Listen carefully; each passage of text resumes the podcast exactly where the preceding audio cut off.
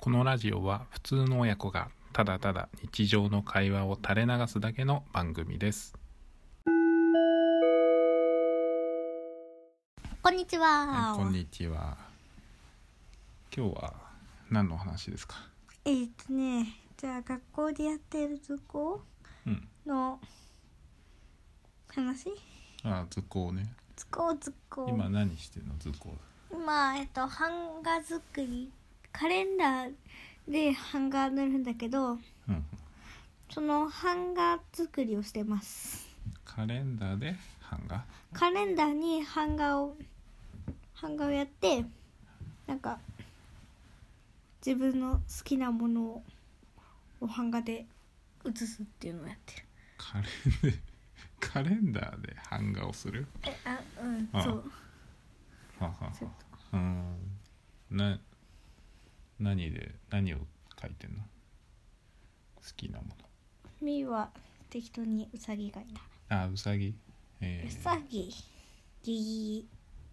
版画ってどう何す何使うんだっけ道具どういう道具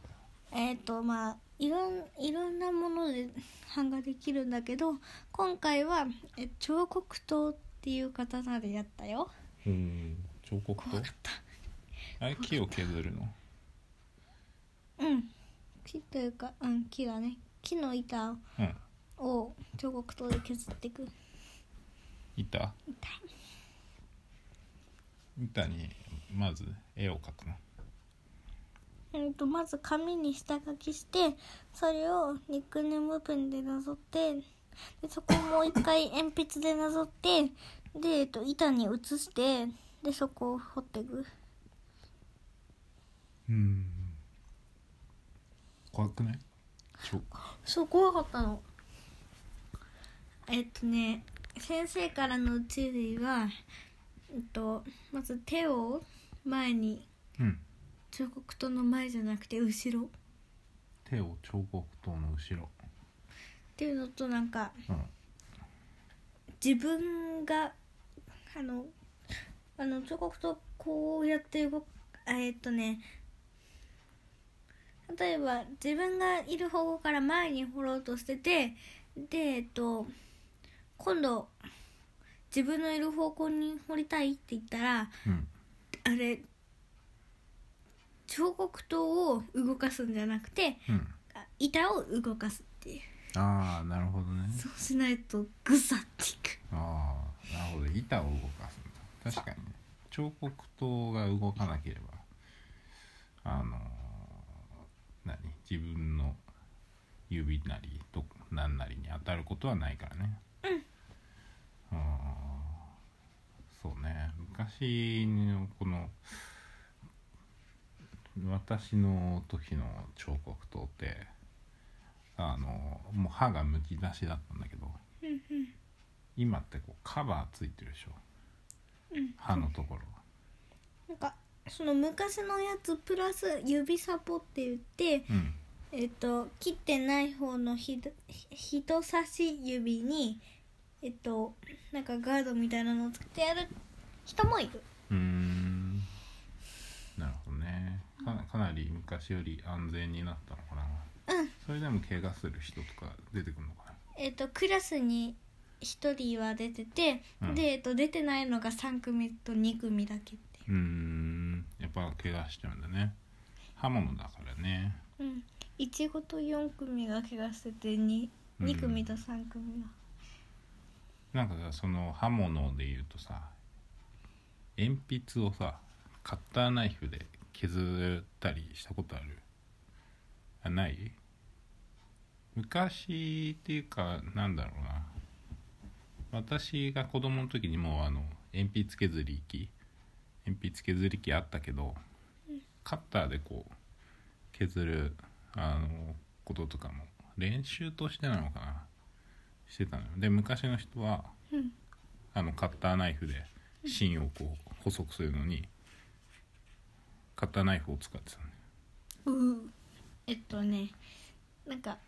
そんな感じのやつはやったあの本番でうんなんかビールとかの瓶のなんか木の丸い塞ぐやつあるえ何なんか瓶がビールの木のふ塞ぐやつびび瓶のうんあワインのキャップのことかなそうそうそうそうそうはいはいはいうんそれを切るときに僕は手を切りましたあ切ったことあるのえそれは何、何でどうどうしたなんのか刃物カッターナイフでそれを切ろうとしたら手腐ってきたうんここあそれそんなことあったっけこれちょっとねこれって言っても聞いてる人わかんないけどあすいま せんここに親指ああそうなんだ左の血出たうん痛血かっためっちゃ出てたからうん別に痛くないんだけど血めっちゃ出ててさうん垂れてきたあそうなんだ垂れてきて汚れてるうん服がどれだっけそうねまああの彫刻刀もね危ないからあの気をつけて了解ですでもこうあれそうやっぱそう刃物の扱いとかは、あのやっぱ慣れとくっていうか、うんどうやったら安全かっていうのをあの知るのは大事だから、大まあ、頑張ってこうハンガーをねいいハンガーを作ってそして刃物の扱いにも慣れればいいかなと。えー、一つうんもう作り終わってますあもう終わったの じゃああれ じゃあもう彫刻刀使わないのこないだ買ったばっかりじゃんうんまた使うのかなこの来年とか6年生で使うって言っあてそうなんだじゃあその時までね使うことになったらまた彫刻刀の扱いとか、